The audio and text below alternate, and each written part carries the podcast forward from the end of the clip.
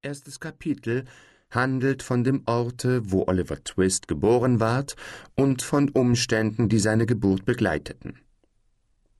In einer Stadt, die ich aus mancherlei Gründen weder nennen will, noch mit einem erdichteten Namen bezeichnen möchte, befand sich unter anderen öffentlichen Gebäuden auch eines, dessen sich die meisten Städte rühmen können, nämlich ein Armenhaus. In diesem wurde an einem Tage, dessen Datum dem Leser kaum von Interesse sein kann, der Kandidat der Sterblichkeit geboren, dessen Namen die Kapitelüberschrift nennt.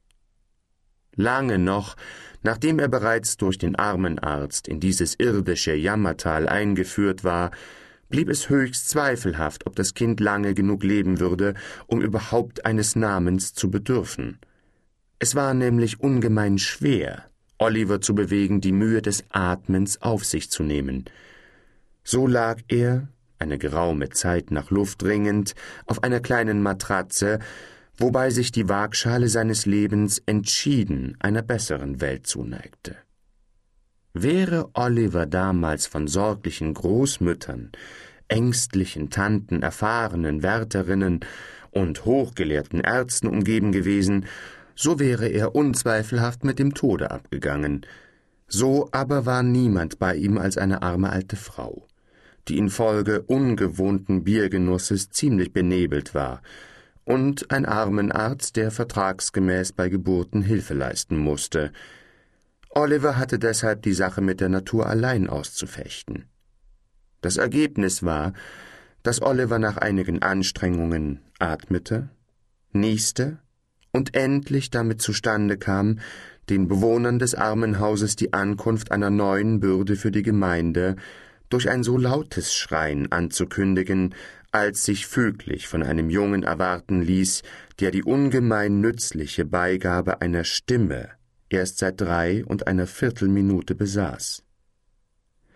Da erhob sich das bleiche Gesicht einer jungen Frau, mit Mühe von den Kissen, und eine schwache Stimme flüsterte kaum vernehmbar Lassen Sie mich das Kind sehen, dann will ich gern sterben.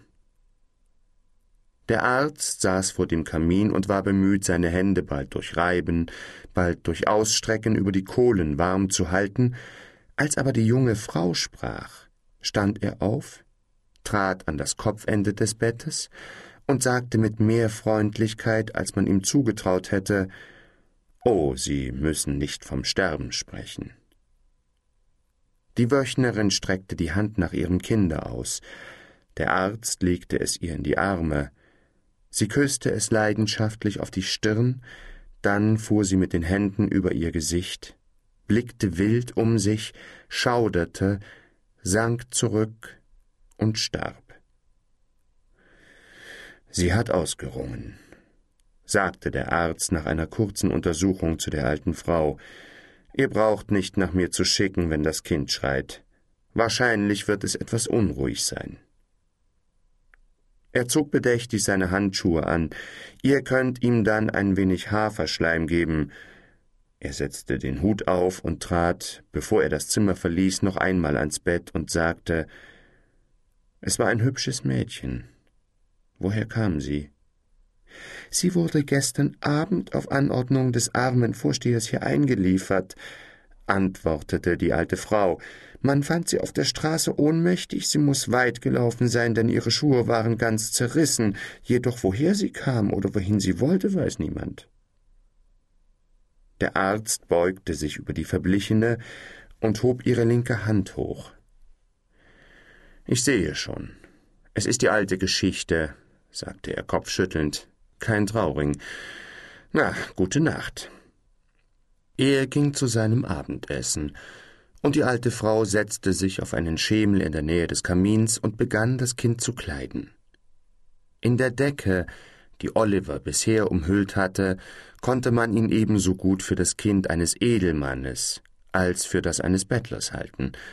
Aber jetzt, in dem alten, verwaschenen Kinderzeug, das durch langjährige Benutzung gelb geworden war, trug er Zeichen und Abzeichen seiner Stellung, nämlich die eines Gemeindekindes, einer Weise des Armenhauses, eines zum Hungern bestimmten Lasttieres, das von allen verachtet und von niemand bemitleidet, durch die Welt geknufft und gepufft wird. Oliver schrie laut und kräftig. Hätte er wissen können, dass er eine Waise war und der zärtlichen Fürsorge von Kirchen und Armenvorstehern ausgeliefert, so hätte er vielleicht noch lauter geschrien. Zweites Kapitel handelt davon, wie Oliver Twist heranwuchs, erzogen und ernährt wurde. In den ersten acht oder zehn Monaten war Oliver das Opfer eines systematischen Betrugs und einer unausgesetzten Gaunerei. Er wurde nämlich aufgepäppelt. Die Armenhausbehörde meldete den ausgehungerten und elenden Zustand des Waisenkindes pflichtschuldigst an den Gemeindevorstand. Dieser forderte einen Bericht darüber, ob sich in dem Hause keine Frauenperson befände, die in der Lage sei, dem kleinen Oliver Twist die Nahrung zu reichen, deren er bedurfte. Die untertänige Antwort der Armenhausbehörde fiel verneinend aus, worauf der Gemeindevorstand den hochherzigen und menschenfreundlichen Entschluss fasste, Oliver in einem fünf Kilometer entfernten Filialarmenhaus unterzubringen. Dort wuchsen unter der mütterlichen Aufsicht einer älteren Frau zwanzig bis dreißig andere jugendliche Übertreter der Armengesetze auf, ohne von Kleidung und Nahrung allzu sehr belästigt zu werden. Die Matrone nahm die kleinen Verbrecher gegen eine Entschädigung von wöchentlich sieben und einem halben Pence für den Kopf auf, und damit lässt sich ein Kind recht gut ernähren. Der Betrag reicht sogar zu, den Magen zu überladen und das Kind krank zu machen. Die alte Dame war eine kluge und erfahrene Frau. Sie wusste, was für Kinder und noch mehr, was für sie selber gut war. Sie verwendete den größeren Teil des Kostgeldes zu ihrem eigenen Nutzen und setzte die heranwachsende Jugend auf noch kleinere Rationen, als von der Behörde beabsichtigt war. Jedermann kennt die Geschichte eines praktischen Philosophen, der eine herrliche Theorie erfunden hatte, die ein Pferd befähigte, gänzlich ohne Nahrung zu leben. Der Versuch gelang so weit, dass er sein eigenes Pferd bis auf einen Strohhalm den Tag herunterbrachte und auch ohne Zweifel ein sehr mutiges, feuriges und gar nichts fressendes Tier aus ihm gemacht hätte, wenn es nicht vierundzwanzig Stunden vor dem Tage krepiert wäre, wo es sich zum ersten Male ausschließlich von der Luft ernähren sollte. Unglücklicherweise hatte das System der Frau, deren Fürsorge Oliver Twist anvertraut war, gewöhnlich einen ähnlichen Erfolg. Gerade wenn ein Kind so weit gekommen war, von dem kleinstmöglichen Teile der möglichst schwächsten Nahrung zu leben, so kam es acht bis neunmal in zehn Fällen vor, dass es an Hungertyphus erkrankte oder sich verbrannte oder einen schweren Fall tat.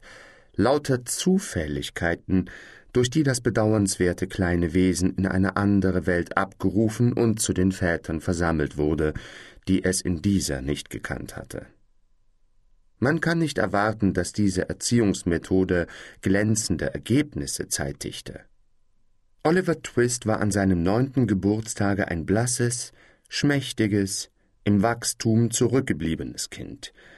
Aber Natur oder Vererbung hatte in seine Brust einen gesunden, kräftigen Geist gepflanzt, der auch, dank der spärlichen Diät der Anstalt, hinreichend Raum hatte, sich auszudehnen. Vielleicht ist es nur diesem Umstande zuzuschreiben, dass er sich überhaupt seines neunten Geburtstages erfreuen durfte. Er feierte denselben in der erlesenen Gesellschaft zweier anderen jungen Herren im Kohlenkeller, wo sie nach einer tüchtigen Tracht Schläge eingesperrt worden waren, weil sie sich erdreistet hatten, hungrig zu sein. An diesem Tage wurde Frau Mann, die würdige Vorsteherin der Anstalt, durch die unerwartete Erscheinung des Gemeindedieners Herrn Bumble in Schrecken gesetzt. Er bemühte sich gerade, die Gartentür zu öffnen. Herr, du meine Güte, sind Sie es, Herr Bumble? Rief Frau Mann, indem sie ihren Kopf aus dem Fenster steckte, anscheinend hocherfreut dem Kirchendiener zu.